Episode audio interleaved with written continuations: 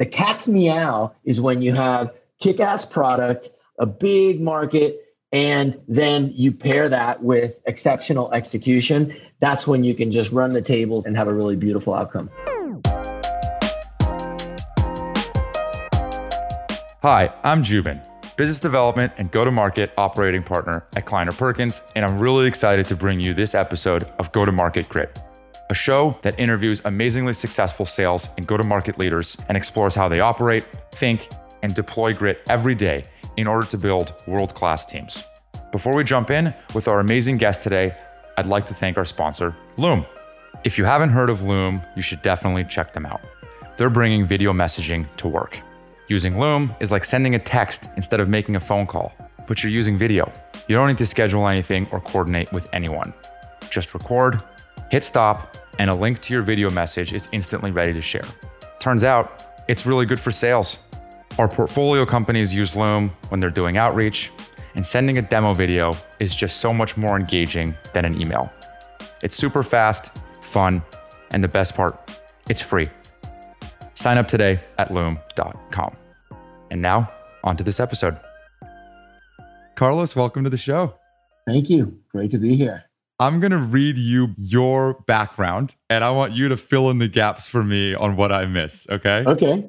Great. So you got your BA at the University of Miami and then MBA at Troy University. Then you became an AE at Beckman Coulter for four years, AVP of sales at Parametric Technology for another four years or so, did a short stint at Embion as a VP, then area director at Oblix for about three years, which was acquired by Oracle about two years after you left. And then an area director at IM Logic for three years. And you left in 2006. It looks like kind of at the time of acquisition by Symantec. And then you went to become the AVP of the East for two years at Blade Logic, which was acquired by BMC. Then AVP at BMC for approximately three years then went on to be the SVP of worldwide sales at Dynamic Ops for two years, which was subsequently acquired by VMware while you were there. And this all happened in New York City, I might add. Then you moved to San Francisco, became the SVP of sales at ClearSlide for two years, and then CRO of MongoDB for four years, which was actually a New York City based company. And presumably you're still in SF during this time, right? That's right. And then you saw through the IPO happened about three years into your tenure there. So you spent four years there, three years in, IPO'd. You went on to be the CEO of Vera Security for about a year and a half. And now, starting in January of 2020, call it five months ago, you started as the CRO of TripActions. Did I get that right? Mostly right. Yeah, mostly right. A couple little things. You mentioned parametric technology, which was a great experience. I learned so much while I was there. I was AVP when I left, hmm. but I actually joined as a sales rep, and uh, that was a pretty pivotal period in my career. I joined as a sales rep, and a year later, they offered me an opportunity to move to Texas and be a, a manager. And a year after that, they offered me an opportunity to move to Europe and be a director. And then seven quarters after that is when I became the AVP and moved back to the West Coast. So there were a few locations in there.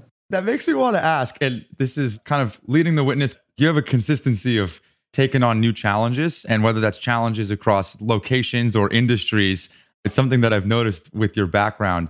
When someone offered you a job in Europe or in Texas or in San Francisco when you're living somewhere, did you hesitate or was it opportunity just so obvious that you just jumped at it?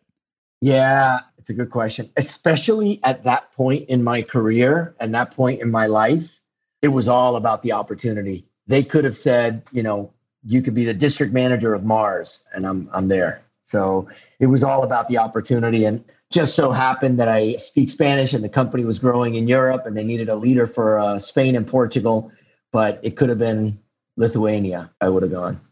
Yeah, I feel the same way, and it's it's good to be young and, and have the flexibility to be able to do those things. When we got acquired by Palo Alto Networks, they said, "Hey, we want you to go build out our enterprise team across the central U.S." and I said, Great, where's the central US? Like, what are we talking here? And they said, Well, there's these 14 states. This is going to be the, where the team would be built. Pick your state, right? And I was like, Okay, well, it's either Texas or Chicago, right? Like, there's really no yeah. in between. And so I chose Chicago. And I was on the next flight out. I'd never been to Chicago. I didn't know a single person in Chicago.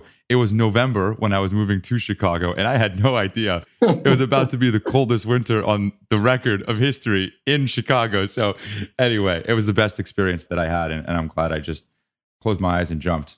Totally. So, before I dive into kind of a few specific things, the topics that I wanted to make sure that we touched on today is the value of relationship building and making your go to market a competitive differentiator. Those are two things of many that I think we'll probably go through, but I think two things that I want to make sure we highlight, mainly because I think they're things that you're uniquely qualified to talk about, especially given your background. There's two pieces of your experience that I think are particularly interesting that I think are going to keep coming up. One is MongoDB, and the other is TripActions. So, Mongo is an open source company. It IPO'd at 1.2 billion. It now has a market cap of 11 billion, grew 50 to 60% year over year, and it's now at almost 400 million of ARR. I just want to give the audience a sense of the scope of that growth. How many people were there in your org or at the company when you joined, when you left? Just give me a sense of that. When I joined, the business was in the neighborhood of 30 ish million dollars in recurring revenue. I think the company was somewhere between three and 400 employees and maybe 100 ish in sales, 100, 120. And then by the time we IPO'd, we were right around a thousand people and it was somewhere north of 300 in sales. And I'm guessing they're probably close to 2,000 now. That's unbelievable. You were at a sales engagement platform. You worked for a database company, a virtualization company, an infrastructure company, now you're at a travel management company. I mean, you don't give a crap what industry you're working in. It's actually unbelievable to see the success that you've had independent of industry. What do you attribute that to? So, I think the thing that I care about most, or the things that I really think about when I think about my next opportunity, is I want to put myself into a market that's large. I've been at companies that we're operating in a small market. And that just creates a whole bunch of challenges that you can't really do anything about. And so that's one thing I look for. And then I look for a solution that has genuine differentiation and differentiation that matters, that delivers real value to customers. And then the third thing is I look to associate myself with great teams. I think when you have those three things, when you have the market, when you have the differentiated solution. And when you have great execution, which is a proxy for the team, that's when you can get a magical outcome. And you can have a great outcome with just two of those things. I'll give you an example. You know, you mentioned parametric technology, great company. And really, what PTC had was a brilliant product and best in class execution. Sales organization was second to none, and the product was beautiful. The market was okay. CAD CAM was a $2 billion market. And nevertheless, PTC had an exceptional run, 10 solid years, 40 quarters of successive revenue growth and earnings growth, never missed a number for 10 years, ended up basically controlling 55% of that market, became more than a billion dollar company wow. in like 10, 11 years. But then what happens when you're at 55% market share? It's really hard to grow 50% or 70% again. And so the addressable market definitely eventually put a decelerator on the company. I think, you know, I've been at other companies where the product was good. Was it perfect? No. Was it necessarily the best in every situation? No. But it was a good, healthy market and we had great sales execution. And as a result, we built a great company and had a great outcome, even though, you know, the product was just okay. When the cat's meow is when you have kick ass product, a big market, and then you pair that with exceptional execution, that's when you can just run the tables and have a really beautiful outcome. Obviously, all three is best, but if you had to prioritize them for me, what's the most important? What's the least important in your mind, having seen it all? That's a good question. Execution trumps everything because if the people are solid and the product's not right, well, the people will fix the product.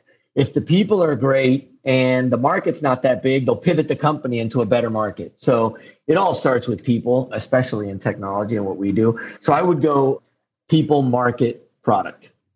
So for trip actions, I think the market is already giant. Like it's clear there's incumbents in this market. You're going after those folks. Maybe in other, you know, high growing tech companies, maybe it was at Mongo, that market was either being created or developed as you were going. Are there any early tells of this isn't quite the market that it's to be, but we think it's to be huge? Maybe the public cloud would be an obvious one, right? But I don't know. Are there any things that you look for like, man, this thing's just giant. This is to be giant one day. It's to be giant. Yeah, I think a lot of times MongoDB would be a good example. You're playing into a large market, but the prospects don't view it as all one market. They view it as certain niches. And over time, it becomes one market. So database would be an example. In the early days, uh, in my early days at MongoDB, customers viewed NoSQL as a very distinct subset of the database market. And the database market was and is huge. NoSQL back then was very small. And there were basically a handful of vendors. There were DataStax and Couchbase and Redis and MongoDB and a few others. Now, as the market's perspective and perception of these vendors, and, and in particular of MongoDB, has matured. And as the offering itself has matured, now the lines are completely blurred. But four or five, six years ago, a buyer would think very differently about a relational database workload versus a NoSQL database workload. Now they really think about just databases. And then on point two, a solution that is genuinely differentiated.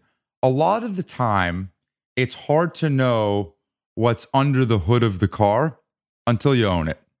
How do you know if it's a genuinely differentiated solution? And maybe for trip actions, you would be the consumer. So you could just go on the app, you could use it, you could figure it out. Yeah. But maybe there is a database company that you would not be the consumer. Do you have a team of folks or people that you trust? How do you think about qualifying the technology? 100%. I'm going to answer that question in two parts. First of all, you have to rely on experts. When I was thinking about potentially leaving BMC and going to Dynamic Ops. Dynamic Ops was not even doing $2 million in revenue yet. And so I believed that cloud and hybrid clouds and public clouds was going to be a big deal. I already believed that. And then I had to get myself comfortable that Dynamic Ops had a solution that could be successful there. And I'm not a technologist. And so I had to go to uh, somebody I trust. And I went to Sahir Azam and he was one of the application engineers on the Blade Logic team and at BMC. And I trusted him technically very, very much. And he took a hard look at dynamic ops and he came back and he said, Yeah, this is the right way to solve the problem. The architecture is really solid. And a few months later, I joined, and, and actually Sahir did too. And he did a great job there. And he's actually over at MongoDB now. Before I joined MongoDB, I went to a few people I know and respect in the industry who are developers or really close to developers. I went to Nand Mulchandani, who I respect a lot, and Nand put me in touch with you know what he believes were the best developers he knew, and a few of them told me what they thought was great and what they thought the shortcomings of MongoDB were. And so I think, especially when you're going into deep tech, you got to go find the experts. The other thing I look for, though, is that the differentiation is not at the feature level, but more at the architectural level. Because if it's at the architecture level, it's sustainable. If it's at the feature level, then you get into like an arms race, and you know, vendor A builds the feature and they leapfrog, and then vendor B matches it or comes up with another feature, and you're always in this like dogfight of who's got the latest feature. If it's architecture, you can't really change architecture very easily. In fact, companies really never do. I love that. I've never thought about it that way. In that example of architecture versus feature, don't you think that in emerging markets, the first person out of the gate may have an architecture that's probably not the best one. And then other people can actually learn from some of the mistakes that they've made and then build a longer, more sustainable architecture based on some of the learnings of the trailblazer of that market? Yeah, I think you're right. Oftentimes, the second product is actually better than the first. However, in terms of like the outcome and the rewards that people reap, I've seen a few examples where the first product wasn't the best, but it won or it got the biggest outcome. Give you two examples. In the single sign on space, there was this company called Netegrity, and they had a really good product. And then I was at arguably the second or the third one out, Oblix, we had a better product, but Netegrity won the space in that they had a better outcome because they just sewed up a lot of the market and we weren't better enough to justify moving off of Netegrity. And so there was only so much of the market left. Now, when we duked it out head to head, we won more than we lost, but we just had a two or three year disadvantage. And then I'd say the same in server config automation. Opsware was first out, and books could be written about who had the better product, the Blade Logic versus Opsware. In fact, I think Ben Horowitz wrote one. He did, yeah. but anyway, you know, neither of those products was perfect. But the fact that Opsware had a first mover advantage, I think, played into the fact that they had a bigger financial outcome. Though Blade Logic had a great outcome as well. And I think that's not to say that you can't re-architect your platform to make it better, but there's just a lot of technical debt associated with that, and it's going to take you a while to kind of crawl out of that hole.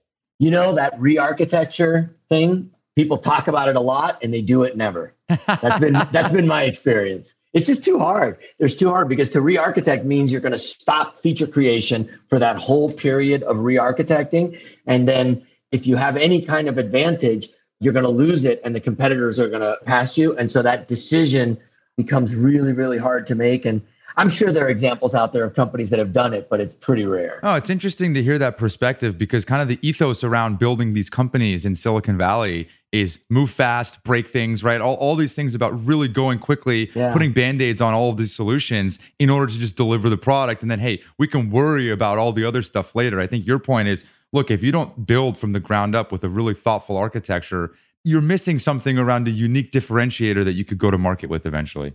Yeah, I think the way I'd see it is this whole concept of like move fast and break things. I think that really makes sense at the feature level, at the layer of the interface layer.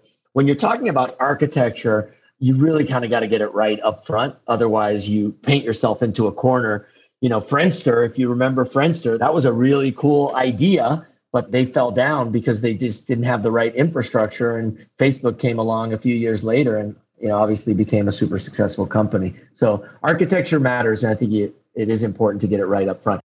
As a sales professional, I don't think you want to be around at a company during the period of re architecting the solution because that's going to be a period of very low innovation, difficult to sell, where all the focus and all the energy is on engineering. And it's probably not a fun place to be as a sales professional. Definitely. Let's touch on TripActions. I guess at a high level, you're disrupting the corporate travel industry. I mean, look, really, you've been the darling of Silicon Valley. I mean, it's been an unbelievable run. In four years, TripAction has achieved a $4 billion valuation. I'm laughing because it's just ludicrous speed in May of 2018, I looked on LinkedIn. May of 2018. So this time, two years ago, there was 161 employees. There is now 900. 900. I mean, that is absolutely You raised $250 million Series D from Andreessen, I believe it was. That's right. And then Lightspeed was previously in the round. So that was June of last year. You guys have plenty of dry powder, 5x year over year growth. How many people are in your org now? Could you tell us a little bit more about what TripActions does? And then I think there's a clear dovetail into what's going on these days.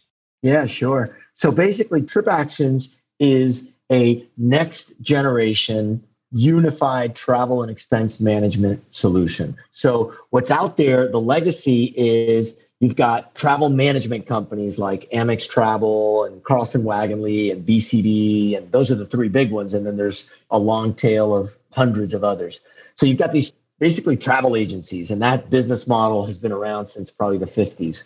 And then you've got online booking tools like Concur is probably the one people have heard about the most. There's another one called Get There and many others. And then you've got payment solutions, things like American Express credit cards or Visa or MasterCard. And then you've got expense management solutions like, again, Concur or Expensify or others. And the problem is that all four of these categories and companies have different incentives and different ways of solving the problem. The travel agency is essentially a people business, and it's really based on agents. The online booking tool is a software solution that's trying to connect to these travel agencies.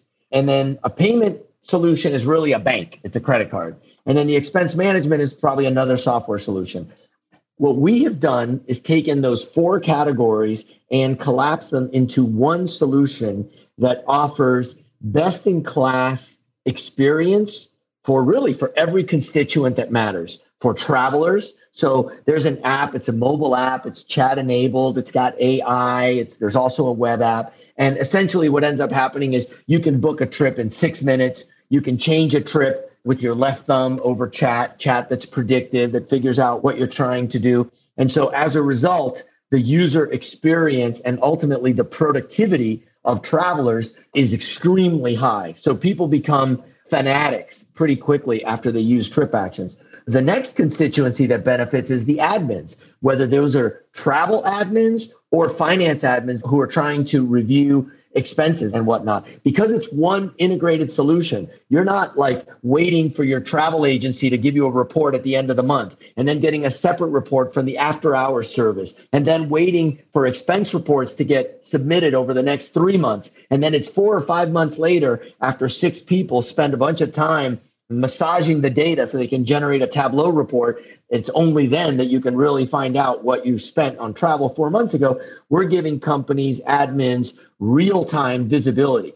With real time visibility, now what you get is the ability to drive behavior in real time. So, as an example, incentivize travelers to select offerings, be they air or hotel or what have you, that save the company money and give an incentive to the traveler to do that, or leverage a vast array of inventory so that because we're a technology company, we're not a traditional travel agent. The travel agencies have typically a connection to something called a GDS, like Sabre or Amadeus, and that's where they source all their inventory. Well, we have those. In fact, we have multiple of those. But beyond that, we also have direct connections with multiple suppliers. So many times, a supplier, Southwest Airlines, might offer a weekend getaway fare that's much better than what any company has negotiated. And we'll leverage that through these direct connections. And then furthermore, we also have integration with the major consumer sites like Expedia and Booking and Priceline. And so we curate all of that inventory so that there's just more to pick from and the traveler gets more choice, the company gets more savings, and actually the suppliers benefit because it gives them a better opportunity to showcase their inventory and to differentiate themselves against other suppliers. And so ultimately what we have is a new better way to manage really the second biggest expense that most companies have. It's payroll and then it's travel and then oftentimes real estate is third. And so we're disrupting that market by providing something that is better than each of those four piece parts. But the real value is when you think about the totality of managing everything from travel all the way through to expense and reconciliation. Now, travel, like it's uh interesting time to be in any travel business you know, you started in January. Travel was basically shut off in February or March, right? It was when yeah. that started to trickle off. How are things going at Trip Actions? How are you guys responding? Hopefully, by the time this episode airs, people will be back in the air. But you know, how's morale? Like, I just love to hear what's going on there. Yeah. Well, a lot's going on, and then there's some stuff that's not going on. What's not going on is travel. Nobody's traveling. And that is both a challenge and an opportunity. It's a challenge in that our revenues are based on booking fees. And so if nobody's traveling, nobody's generating booking fees, and therefore our revenue is severely impacted. The good news is, as you mentioned, we're we've raised a lot of money, we've got a lot of cash, and therefore we have significant staying power, even if this travel freeze ends up lasting longer than anyone hopes or expects. But revenue is severely impacted, you know, in the present.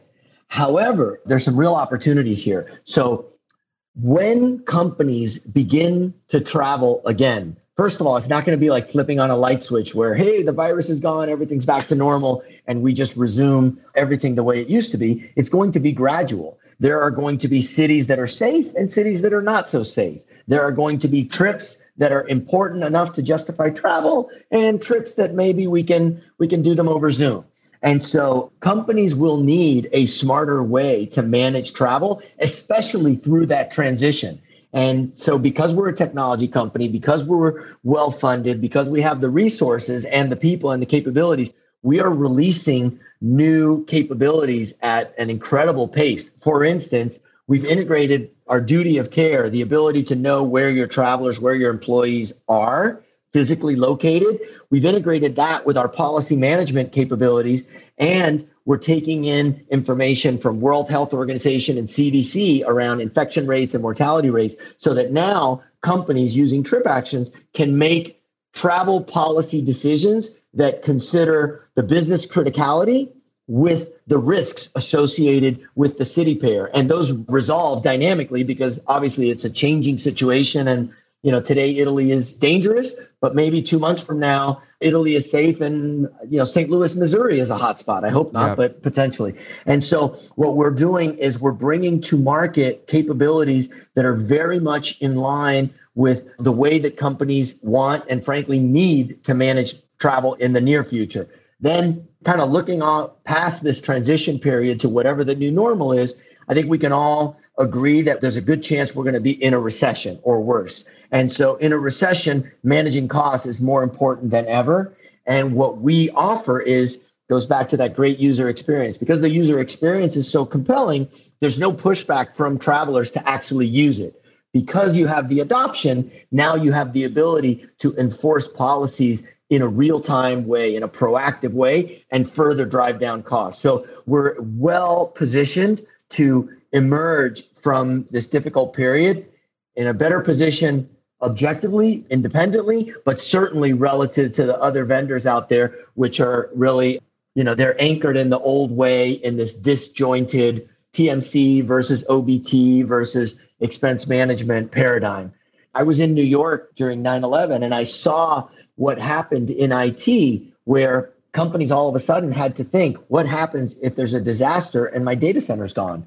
And AWS, Amazon really rose to the occasion with an offering that was a great alternative to building a second data center, which can cost hundreds of millions of dollars. And AWS matured their offerings, they matured their message, and they really rose to what the market needed at that moment. I'm convinced that this is our Amazon moment, and we're going to emerge as the leader of the space coming out of this period. Yeah, I mean, your CEO, I was reading an interview, the transcription of an interview that he gave, and the interviewee said, Look, what do you do now? He said, Well, when there's zero revenue, your focus becomes really clear. Like, I'm a product oriented person. We're going to focus on the product. The silver lining for us here is that we're going to make this product really good. And this is an opportunity for us to respond to what the market's going to need and look like in the next 10 to 20 years.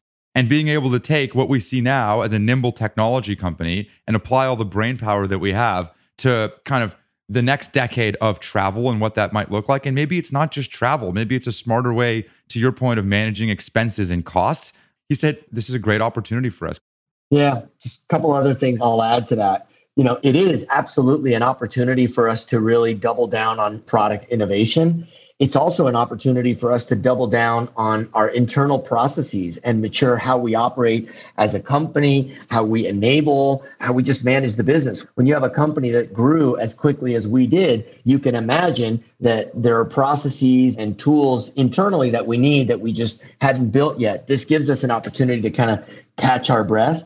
And I'll give you an example during this period, we used to compensate salespeople to a large measure based on the adoption or the bookings revenue that our customers would generate. Their quota was tied to bookings. Exactly. And so now in the current scenario, we're actually paying and comping on acquiring new customers, getting them to sign, getting them ready to launch, even though they may not launch for a few months or, you know, who knows, even later in the year or even next year. That's okay. So we have the ability to, again, seize the moment and reorient how the sales organization is paid and what they're focused on and reorient them around signing up new customers and getting those customers ready to launch.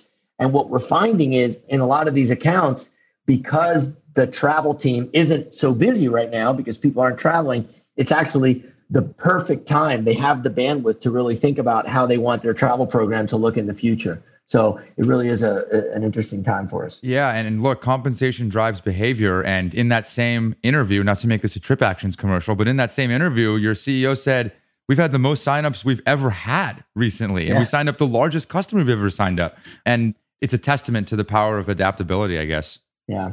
So topic one, that I want to uh, touch on here is the value of relationship building. And I think there's a strong correlation between meeting people in person, building a relationship. The way that I define relationship building and, and what that means is building rapport and trust with someone, and usually doing that pretty quickly. How do you think of relationship building as a whole? And then I really want to dive deep into this. Yeah, mixed thoughts on this topic. I think there is a risk, there's a danger to sales leaders over indexing on relationship building skills when they think about the ideal salesperson they want to bring on board. There are very charismatic, very magnanimous, think about, you know, the the great storyteller who always, you know, knows exactly what to say and is really fun to be around. That's great, but that in and of itself does not make a great salesperson. What makes a great salesperson, or one of the things that makes a great salesperson, is being able to understand what a customer's or a prospect's challenges are, what their goals are for the future, and then through that understanding, being able to influence or guide that customer in how they conceive of their requirements so that ultimately that salesperson can present a solution that meets their requirements and is better than the alternatives that the prospect has available to them. Being a great relationship builder makes that easier. Great relationship builders often have a lot of empathy, they have genuine curiosity, and that makes that exchange of information, that discovery process work much better. But I do think there's a misnomer out there in the industry of saying, oh, like Johnny is a relationship salesperson and Susie is, I don't know what the analog is, but I think great salespeople are great at discovery. They genuinely care about their customer and their customer's business, and they present a solution that meets their customer's requirements. And that may or may not be in the context of a friendship that has developed between the seller and the buyer. I think nothing wrong with that. In fact, maybe it's icing on the cake, but it's not a prerequisite. So let me ask you this way Do you think relationships matter?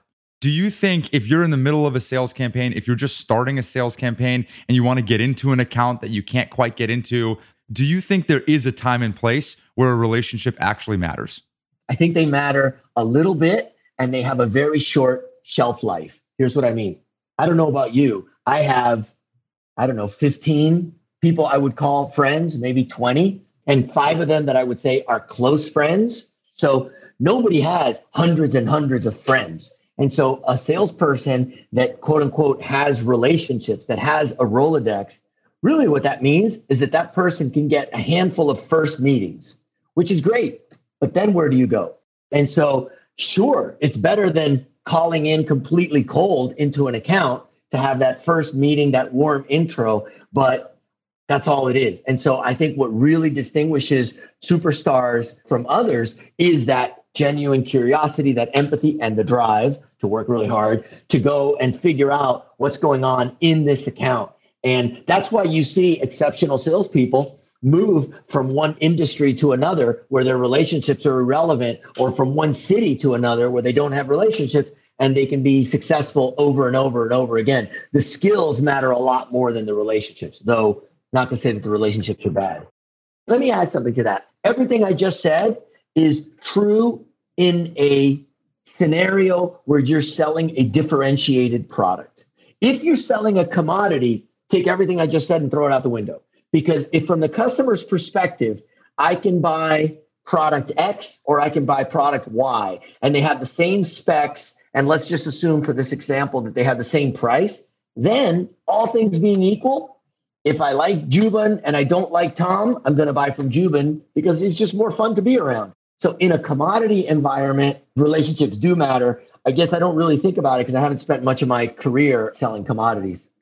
Yeah, no, that makes sense. And I think the truth of it is that most people are in the like very little differentiation camp, right? I mean, it's very hard yeah. to be in a position where you can have the companies that are unbelievably differentiated. And so that's interesting. I guess a follow up question to that you work for a travel company, right? Yeah.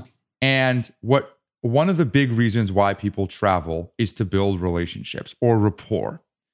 Do you think it helps to be in person to build a relationship? 100%. Yeah. I've been staring at the Zoom screen for about the last nine weeks. And, you know, an in person meeting, the exchange of information is so much richer. You get the body language, you get the facial expressions, you see so much more, you appreciate so much more. And so rapport is important. What I would say is that a face to face meeting, the exchange of information is just much richer beyond the rapport, which is definitely something part of it. It's just the ability to discover and the ability to educate is so much more when you can use inflection and body language and read the room and know when you're losing people, they're starting to stare at their phone and okay, I should shut up and talk about something else. You don't know that over Zoom. Yeah, I agree. And I think there's a time and place for everything, right? Some of the best reps I've ever seen, the opportunity to have a meeting over Zoom and in person, a lot of the time, the same sets of information may or may not be exchanged but what I see with the reps that are exceptional at those relationships at the right times is they'll take someone out for drinks or dinner and they'll start to scratch away at a lot of the data and the information that they otherwise wouldn't be able to get when you're sitting in a room with 15 other people.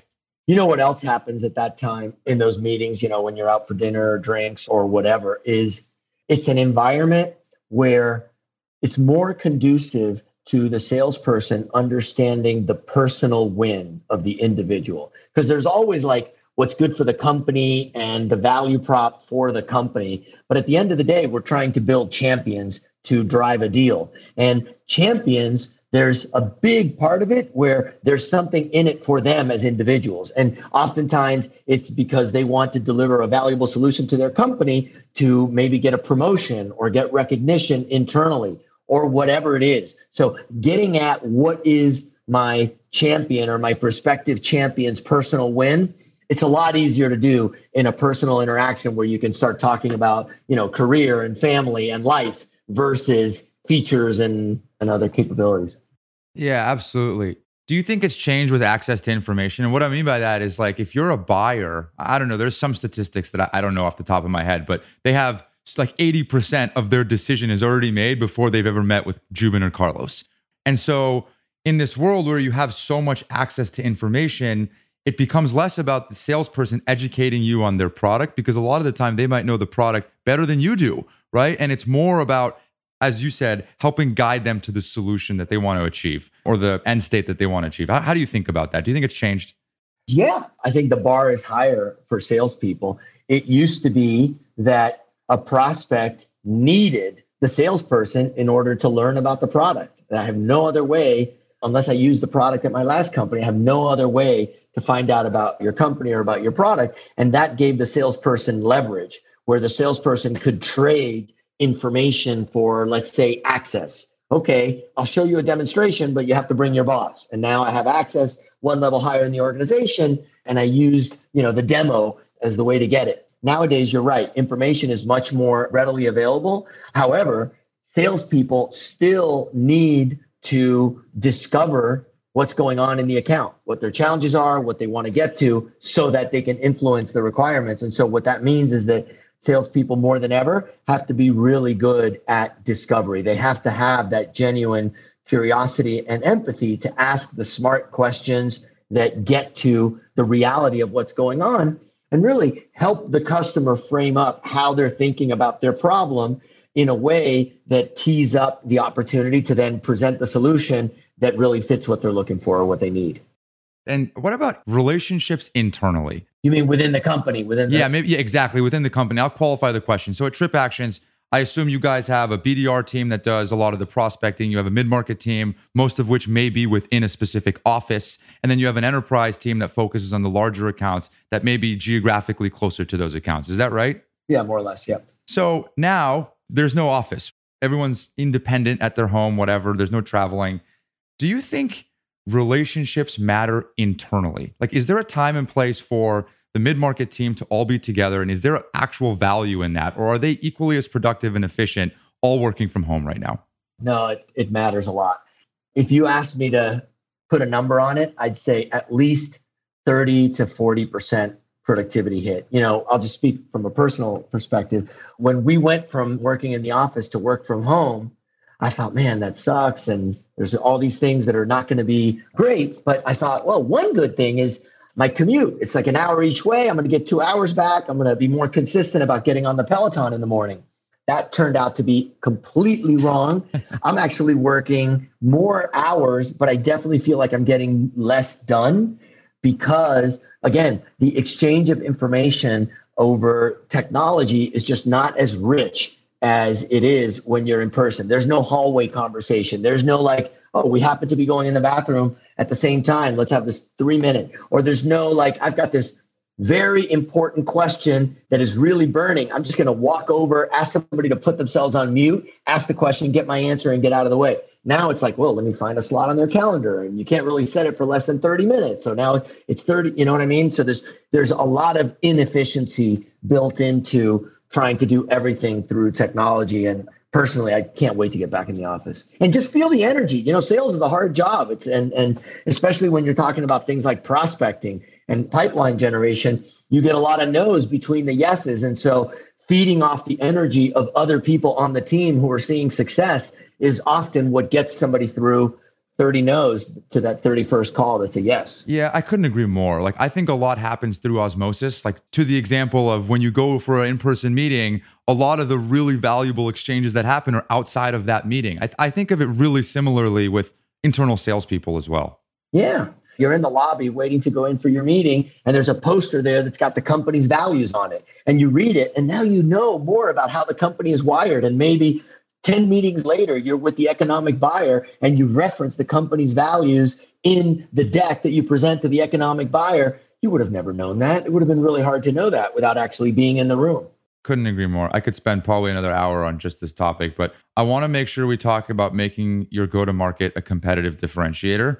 So, MongoDB, at least in my world, has a reputation as just being a unbelievably tight knit sales process. It is tight. And, you know, you and I know some of the same people, and Mongo's reputation precedes them. And I'm sure you've brought that same kind of rigor at TripAction around being really tight around making sure that you have an incredible sales and go to market process that allows for repeatability over and over again. So you mentioned doubling down on internal processes earlier. What does making your go to market a competitive differentiator mean to you? A lot of people often think of sales as art and they think of maybe engineering as science. And I think it's the exact opposite.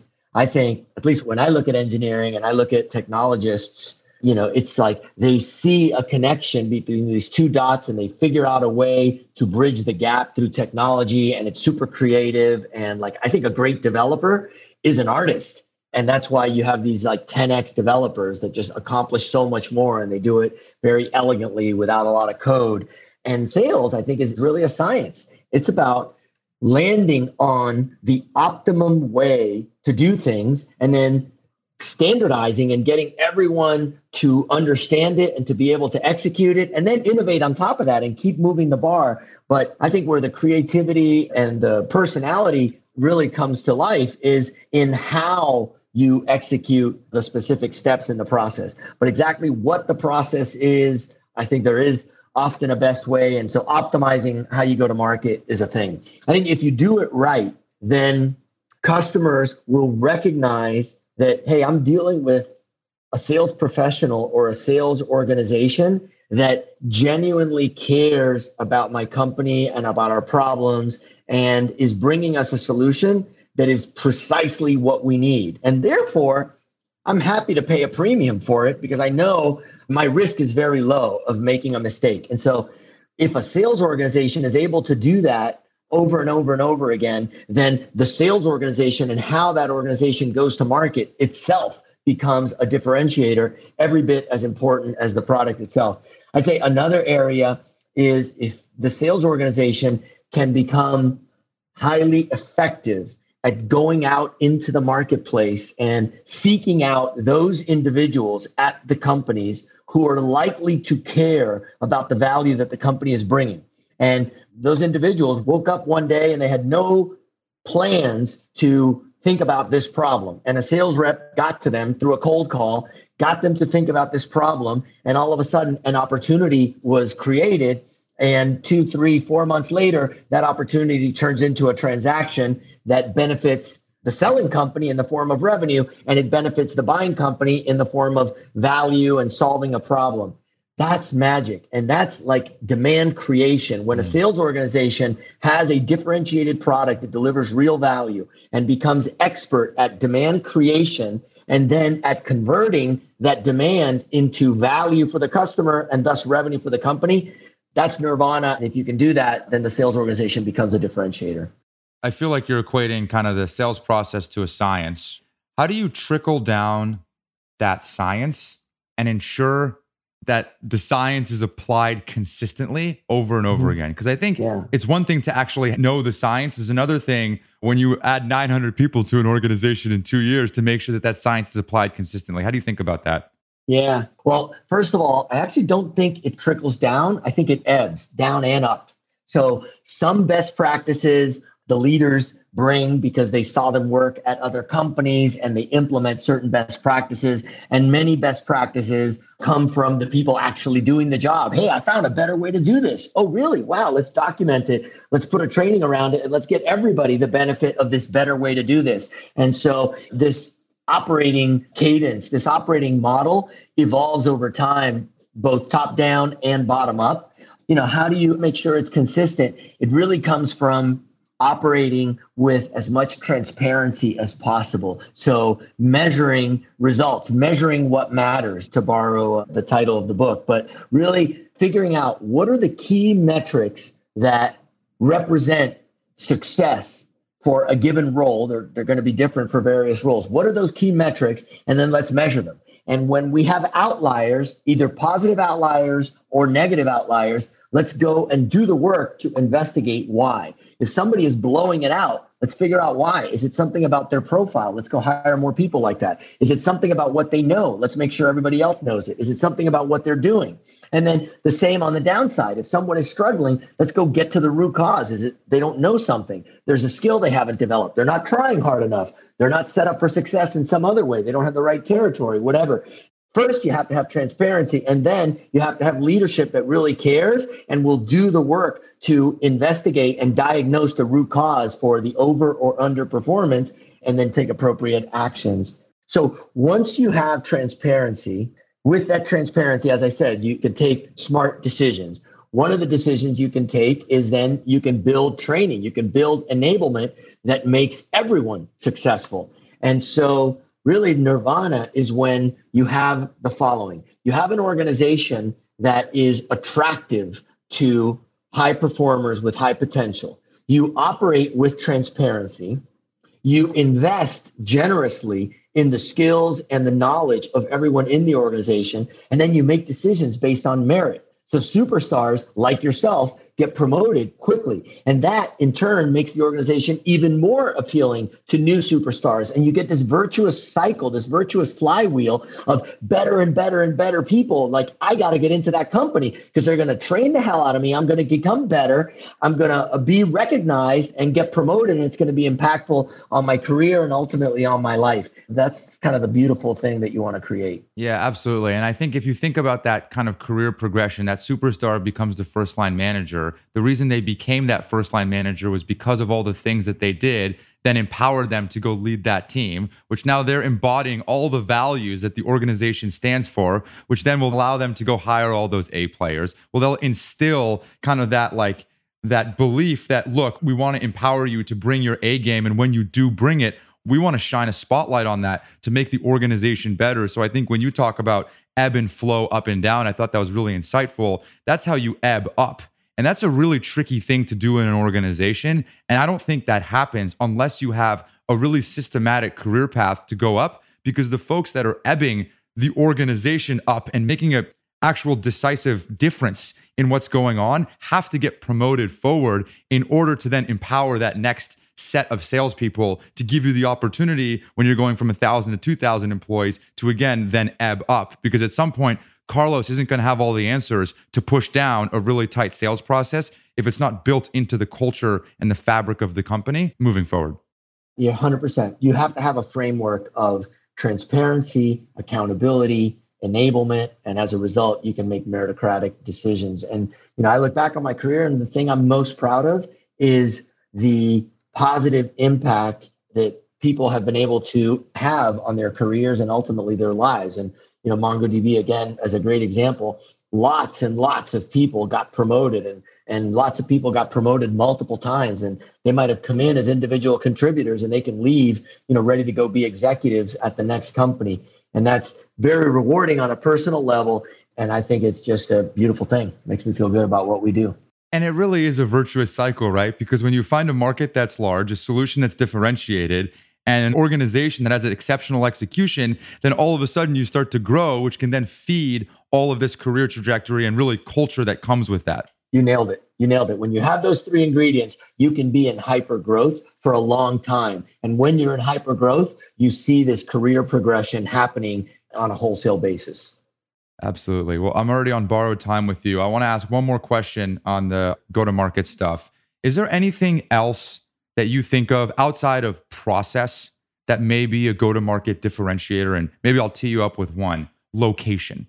And I say that because Mongo has offices in Austin and New York City, not, you know, outside of SF. And especially now, I think that's especially relevant. People are thinking, do I get out of the city? How does that work? Could I hire somewhere else where it's cheaper? Do you have any other thoughts on maybe location or maybe other differentiators in a go to market?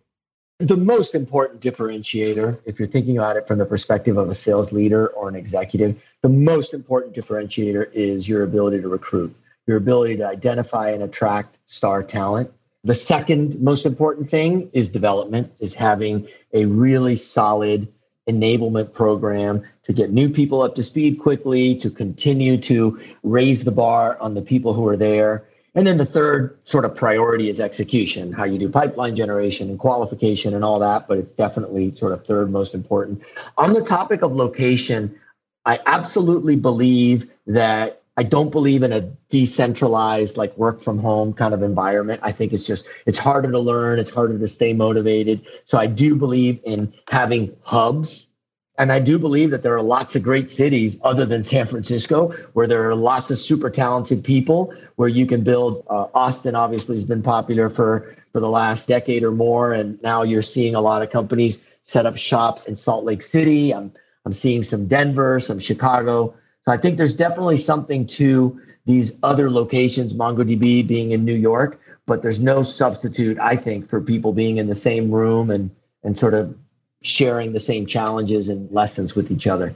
Yeah, I think that's a great place to wrap. I uh, I want another episode with you just on attracting and identifying star talent. So you promised me in six months, when the world has stopped freezing over, that we get to do this again and talk a little bit more.